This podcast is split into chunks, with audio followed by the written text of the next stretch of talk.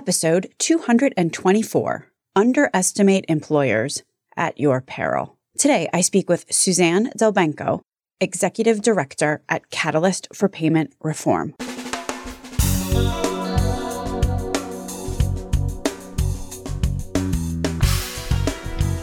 American healthcare entrepreneurs and executives you want to know. Talking. Relentlessly seeking value. Those who say it cannot be done are usually interrupted by others doing it. That's a James Baldwin quote to keep in mind while considering employers ginning up real change in the healthcare industry. Generally speaking, employers who still do not believe they could have an impact helping their employees get better healthcare at lower prices, those kinds of employers don't listen to this podcast. But if they did, I'd suggest this James Baldwin quote is apropos. It's probably also apropos for providers, carriers, pharma, anyone who isn't paying a whole lot of attention to the success of organizations like Catalyst for Payment Reform. Americans, meaning employees, can no longer afford their health care. Deductibles are basically higher than savings, effectively meaning that employees have health plans they can't even afford to use. And those health plans cost as much as like a mid sized sedan, a new one every single year. Furthermore, we have employer healthcare spend chewing up raises. Employers and their CFOs are increasingly in a position where they have to act. It is no longer an option. Today, I speak with Suzanne Delbanco, Executive Director at Catalyst for Payment Reform. In one of her past lives, Suzanne was the founding CEO of the Leapfrog Group. My name is Stacey Richter, and this podcast is sponsored by Aventria Health Group. By the way, if you click through to the show notes, you will find a link to a curriculum of podcasts to get you up to speed on what's happening in the employer space. Welcome to Relentless Health Value, Suzanne. Hi, thanks so much for having me. I got to tell you, when we first started talking, I did not realize that Leapfrog was originally an employer initiative. And since you were the, actually the founding CEO of Leapfrog, my friend, as a prelude to the conversation that we're going to have, do you want to take a moment to talk about the moment that you and your team realized that there was a need for an organization like Leapfrog? Well, I can't take credit for that. At the time, I was actually working at the Pacific Business Group on Health for a brief stint. And one of its staff members, Arnie Milstein, who was the chief medical officer, was involved in a conversation with some well known employers across the country, small group, who felt that they weren't getting good value from the healthcare system. They were feeling like they were getting just what they were asking for, though, which was discounts in exchange for volume, meaning, you know, we'll bring you a bunch of lives if you give us a good deal. And they weren't thinking about the quality of care, the safety of care, whether, you know, their payment to healthcare providers was inspiring better quality or linked quality. And so they kind of looked at themselves in the mirror and said, we got to do something different here. And they wanted to leapfrog, you know, the way the current healthcare system was working. The goal was really to create standard measures of healthcare performance so that you see these billboards, a hospital claiming to be the best at heart surgery. But if there's not a standard way of measuring that, then everybody could claim to be the best based on their own version of measuring. So they felt that there was a need for standard measures public reporting on those measures just like we have you know for dishwashers or cars you know we can go to consumer reports but there was nothing like that for healthcare and then ultimately the goal was to create a connection between payment and performance. Really, the reputation that I think Leapfrog has today, which is you know sort of a hospital patient safety organization, is a little bit far from what its founders were focused on, which was using the leverage of employers and other big healthcare purchasers to push the healthcare system to work differently using standard measures of performance, public reporting those measures, and ultimately tying payment to it. We used hospitals and medical mistakes as the rallying point. Here's an example of where we have, you know, egregious failures in the healthcare system, people dying from preventable mistakes in hospitals. And let's use that as a way to get employers and other purchasers focused on the need for fundamental changes to how the healthcare system's working. And then we can build from there.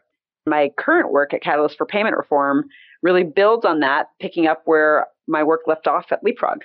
Talk about the mission of Catalyst for Payment Reform, which is your continuing journey as employers really start to take up, I'm not sure what the right metaphor is. I was going to say take up arms, but that seems quite pugilistic. So, talk about what the mission is of the Catalyst for Payment Reform and how you're helping employers produce higher value healthcare.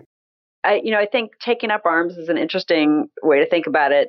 I have never seen employers and other healthcare purchasers more activated than I have today about needing to address the challenges they face in buying healthcare from the US healthcare system. The mission of Catalyst for Payment Reform is to provide thought leadership to and coordination among employers and other healthcare purchasers to help them get better value for their healthcare dollar and also to shape a more functional healthcare marketplace. At the end of the day, we're looking for more payment reform, as you can tell by our name. We want to see changes in how we pay doctors and hospitals so that there are strong incentives to improve quality, efficiency, and affordability. But we also want to expand the pool of employers and others who are buying healthcare that are effective at their jobs and really activated. So the call to arms, you know, analogy kind of works there. And then lastly, you know, to have a healthcare marketplace that is functional. You as an employer can't see how much you're paying a given hospital for procedures for your members of your population. How are you supposed to know if you're getting a good deal or not? There's all kinds of strange characteristics in the healthcare marketplace, if we can even call it a marketplace, that make it very hard for employers and others to be effective at buying. I am just going to focus right in on that last one that you said about how can you buy healthcare if it's not a functioning marketplace and you have no idea how much you're going to pay for something until after you get the bill. I was just speaking with Steve Watson a couple of weeks ago. He was episode 214. He's a CFO at a company of 500, so it's a considerable large small business maybe. And he said that one of the things that his insurance carrier refuses to give him is the price point of hospitals. So he can get all kinds of other data, but they absolutely refuse to give him how much various procedures cost at various hospitals around him. What do you do? One might understand for fully insured employers why they couldn't get access to all kinds of data because they're basically farming out to the insurance company all the responsibility and the work. But for a self insured employer, which it sounds like your interviewee Steve. was, mm-hmm. yeah, Steve, mm-hmm. it really is kind of unconscionable that they can't get the information. And, and there's arguments that you hear as to why. Are the prices that health plans paying trade secrets? Are they important to keep quiet because if a low price provider finds out that someone else is getting paid more, they're going to try to raise their prices? Is it because there's some kind of contract provision that the health plan and healthcare provider went to cahoots over to agree not to share the information with anybody because they both are benefiting in some way from paying whatever that amount is and they don't want anybody else to know. There's all kinds of arguments as to why this happens. But at the end of the day, it's very difficult, you know, to know if you're getting good value if you don't know what you're paying. So there's actually a really exciting effort underway by employers, led by the Employers Forum of Indiana, working in partnership with RAND, to pool data that self insured employers have and back into what the prices are that they're paying and compare them to the benchmark of Medicare. So, you know, how much does Medicare pay for hip replacement? What multiple of Medicare is X hospital being paid? It's enabling employers in certain markets where they're participating in the study in both in Indiana and now up to 20 states to understand which hospitals are higher priced and lower priced and start being able to do something around that based on what you're saying, scale matters here. So it might not be necessarily if, if I'm a CEO of a company, you know, there's all kinds of statistics out there or, or data points which suggest, or case studies is probably the best word, that demonstrate how significantly healthcare costs can be reduced by employees slash patients going to institutions who offer high value care as opposed to low value care. I, I mean, it's not like chump change. It's tens of thousands. It's like 80% less, which I'm sure you know these stats better than me, but it's not something necessarily that any, you know, unless you're a jumbo employer that you might be able to have the leverage to do yourself. But it sounds like employers are starting to realize if they band together that there's strength in numbers.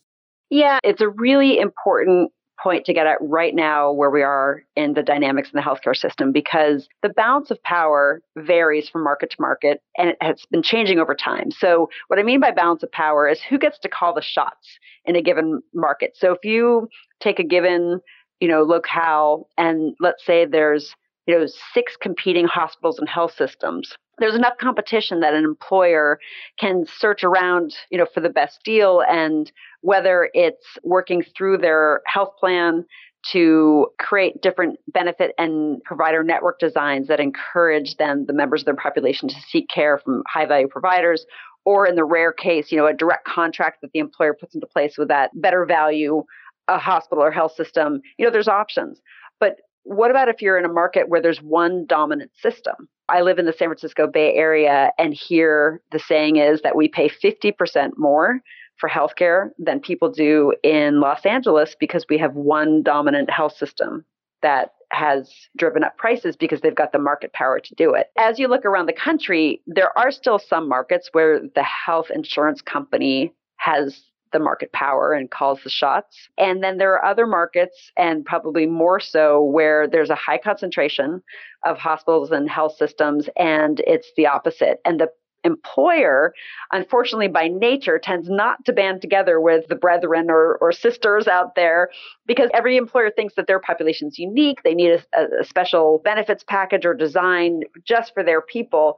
And so they don't tend to take advantage of the theoretical leverage they could have if they work together more. If they do work together, is that something that an organization like Catalyst for Payment Reform can facilitate, or is that something that the employer coalitions can facilitate? Like, how do you go about gathering together? You know, is it I just like walk around in my office building and try to get everybody and I mean, you know, like what's the recommendation to try to organize enough clout to go to an insurance carrier and say, I want this information. I don't care if it's your trade secret. In our view at CPR, there's kind of two levels. And, and when I say CPR, that's the acronym for Catalyst for Payment Reform. And we always joke, you know, the healthcare system needs CPR. So, you know, we have seen efforts over time by employers to band together and purchase as a group. And they often fail for the reasons I just described a minute ago. You know, it's hard to come to agreement on what it is that they all want, and so it doesn't go anywhere. There are certainly examples where this has succeeded greatly. I mean, think of Madison, Wisconsin, and an organization there called the Alliance that purchases for a large number of, of small employers in the area, and they've done so, you know, pretty successfully for a long time. But our approach at CPR has been to say, well, if we're not going to purchase together, let's at least align the ask. So we create for our members a shared agenda and then we push that through some of the biggest suppliers if you will to employers in the marketplace. We meet regularly with very large health insurance companies and let them know what our members want from them that there's a business case for them to create it. And we actually measure their progress quantitatively you know numerators denominators and we track it twice a year to see if they're getting closer to meeting the needs of our members.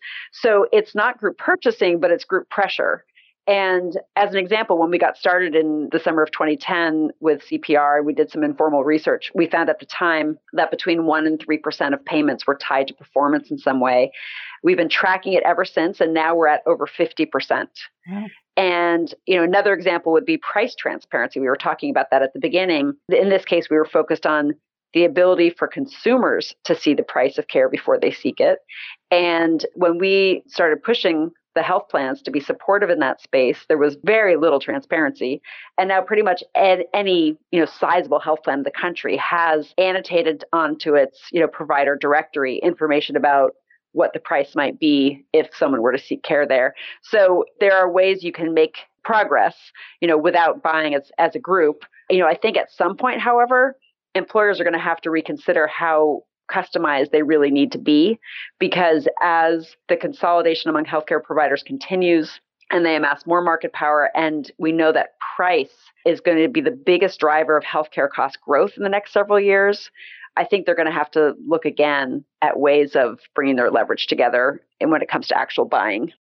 So right now, because the ask is shared, and as you said, shared shared pressure, And because you're publishing the results of the pressure and how well the various carriers are meeting the ask, are the employers then using that as a decision making criteria as to which plan, you know, TPA or, or whatever that they choose to go with? Is that kind of what the pressure is? Or is it just simply the Hawthorne effect that sometimes if you publish information and look at it, behavior changes? I think it's all the above. I mean, the stuff that CPR focuses on is a section of many things that employers have to consider when they choose, you know, a health plan partner.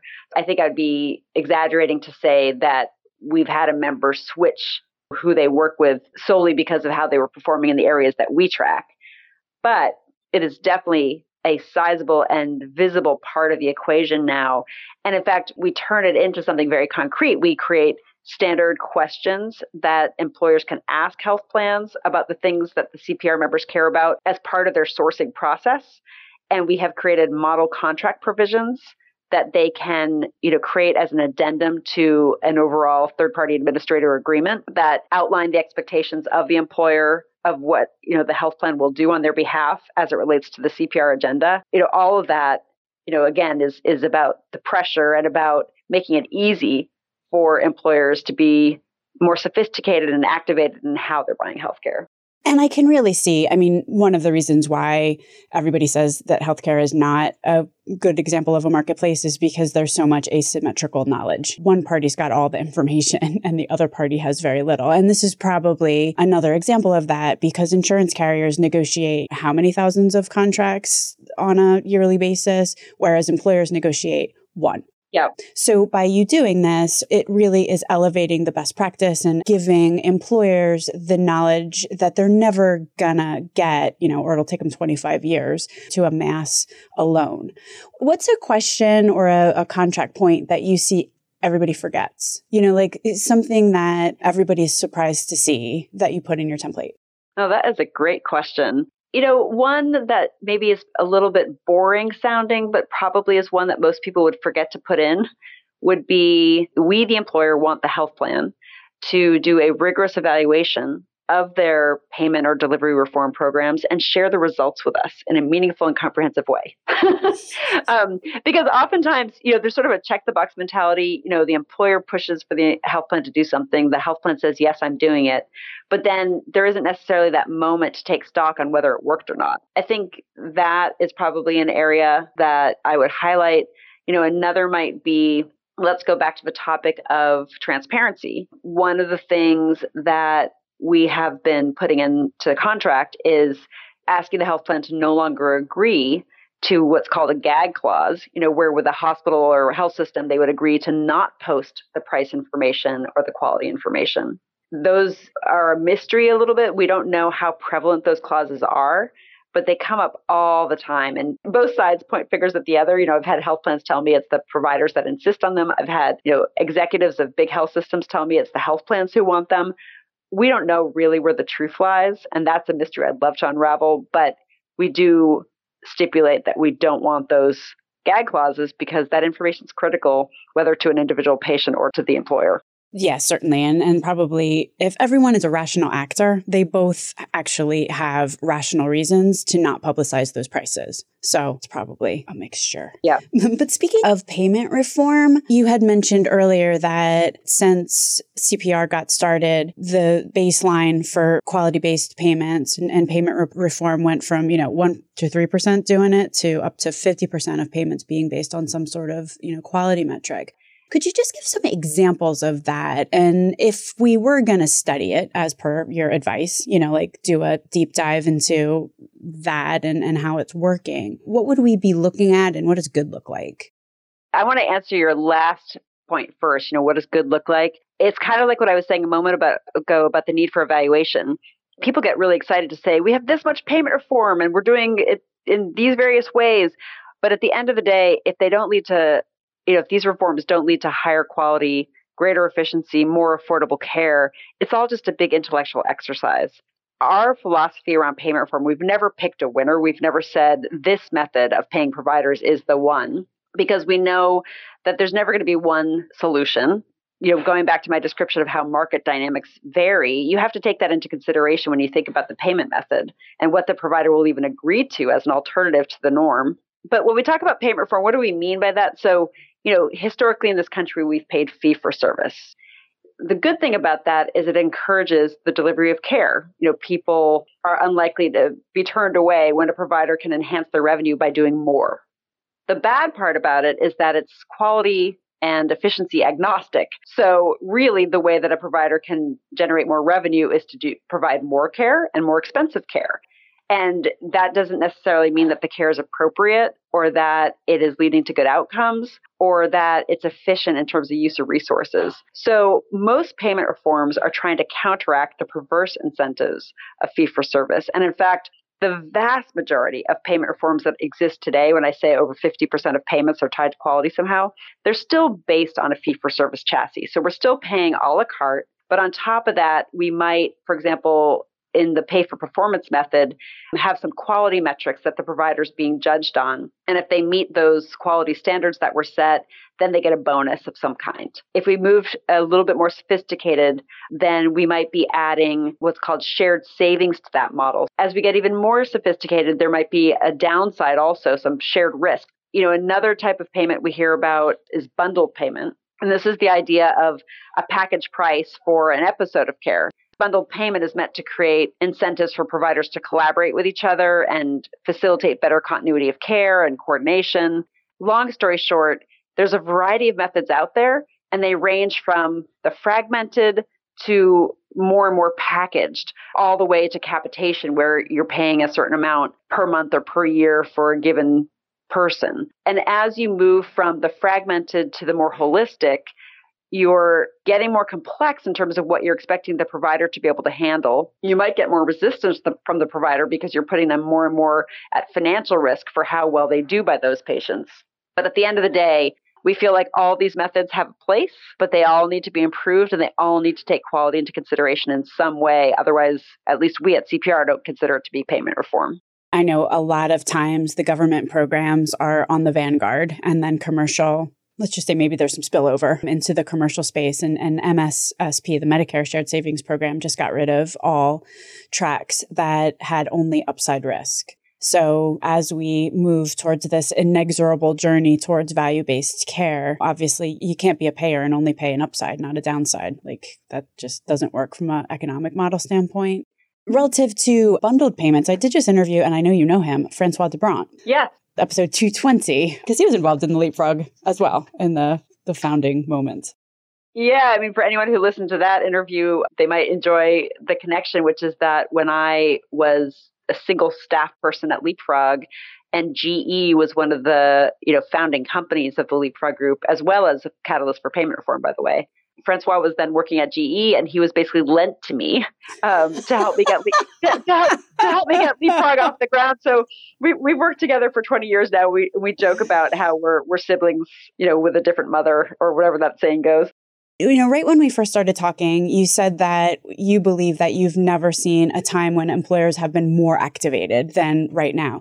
Do you think that we are at some sort of tipping point where healthcare providers and insurance carriers really are going to have to start taking notice at this juncture? Because in the past, there's been a lot of talk, but they haven't changed their ways much. Do you think that right now there is enough pressure from the ultimate purchasers of healthcare, i.e., employers and, and, and patients, to really actually begin to, in a very meaningful way, change behavior?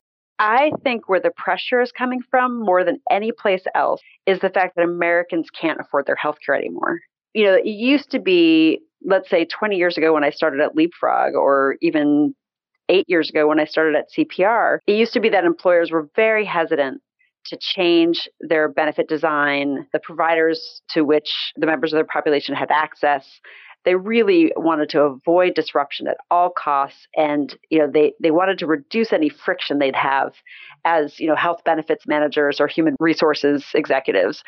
And now we're at a place where there are a huge portion of Americans in high deductible plans that have deductibles that are larger than the average savings that Americans have. So they basically have a health insurance plan that they can't afford because they couldn't even pay the deductible to get to the care that they need. So when you get to a place like that and we're seeing, at least anecdotally, examples over and over again of consumers now being willing to trade choice for affordability. So, in other words, they're saying, I don't need to have access to every doctor and hospital under the sun. If you can give me a different insurance option that's restrictive, but I can afford, I'll take it in a heartbeat. And in fact, many members of CPR just recently, I shouldn't say many, but you know, a handful that had implemented narrow networks, often tied to a particular ACO, found that enrollment far exceeded their plan. You know, they, they had no idea it was going to be so popular. And it's because of the afford, you know, the relative affordability. So I think the pressure that healthcare payers and providers are going to feel is going to come first and foremost from the American population, who is really at a critical juncture in terms of their ability to afford healthcare. And, you know, I wish I was that kind of person that could remember stats to rattle off, but I have seen just recently incredible statistics about how long it's been since you know the average American has really had a wage increase, and it's all getting absorbed into the healthcare costs. I think that that's where the pressure is going to come from. Now, of course, employers I think of as sort of aggregate representatives of the American consumer, and so they're feeling emboldened by the fact that their population members are willing to trade off choice for affordability. And so I think there is going to be more and more pressure through new benefit designs, new network designs and direct contracting that you know will put all these players on notice. And I think another thing that probably contributes to that is the availability of data and data analytics and artificial intelligence and all the ways that you can now create a narrow network that's not just based on cost. You know, like back in the old days, the narrow network would just consist of providers who were willing to get paid whatever low price point it was in exchange for, you know, volume, as you had talked about before.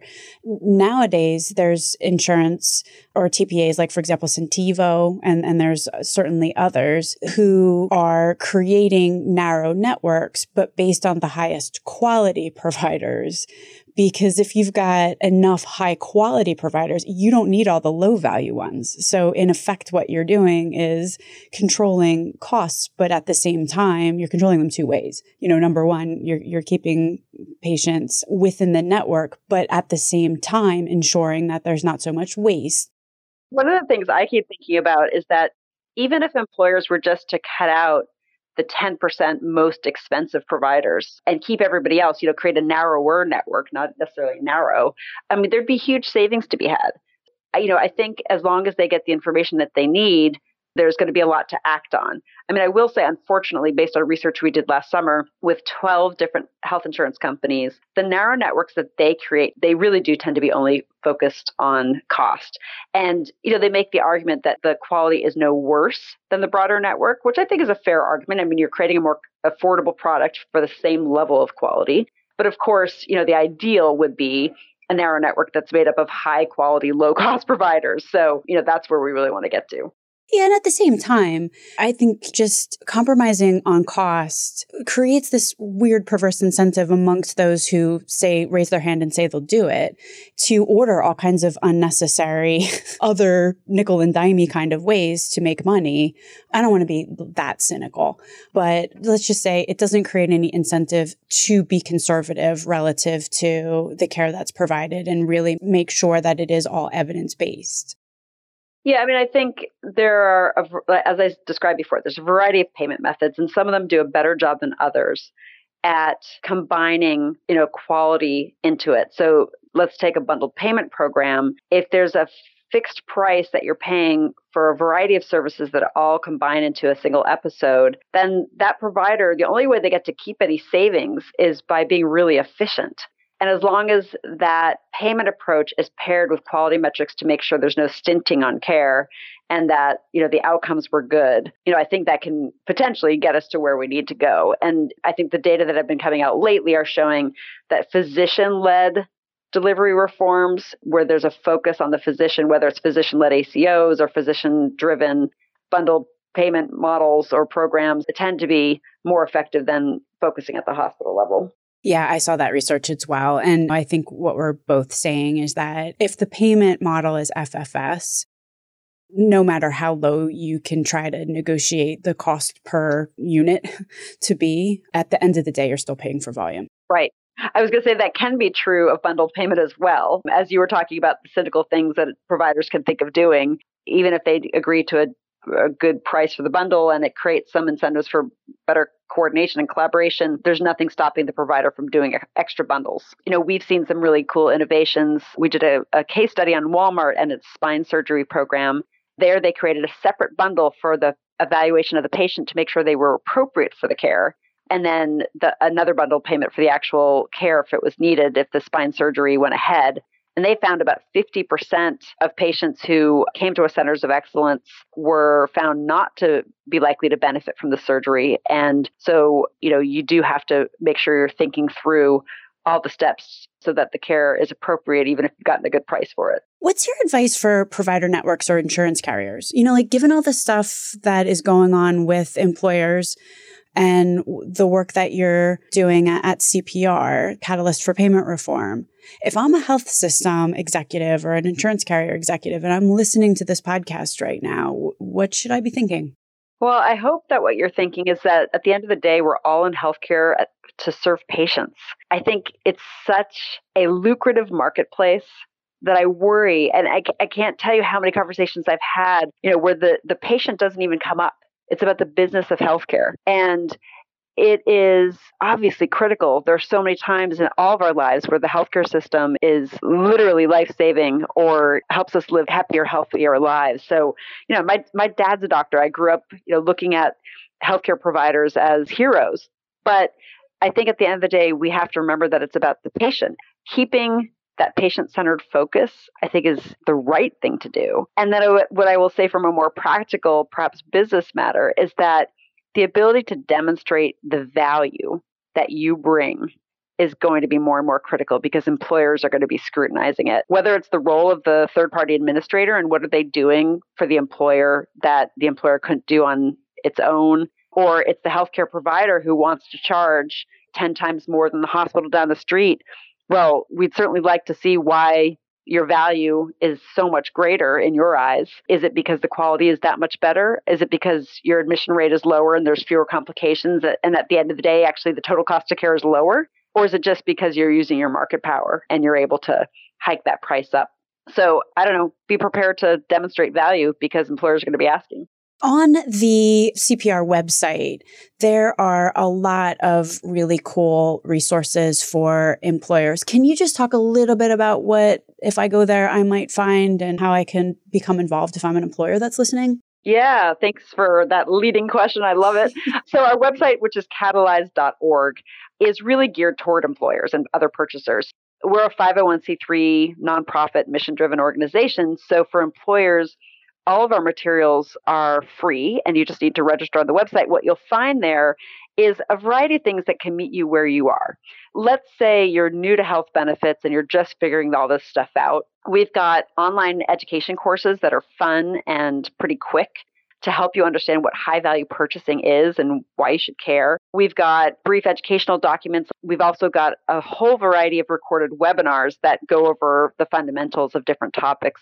Our plug and play tools that employers can download and use as part of their purchasing practices. So, for example, the RFI questions, the request for information questions I mentioned before that employers can pose to health plans when they're going through the sourcing process, or the model contract provisions, those are there for the taking. That's catalyze.org. And one last question for you, Suzanne. Do you happen to be hiring right now?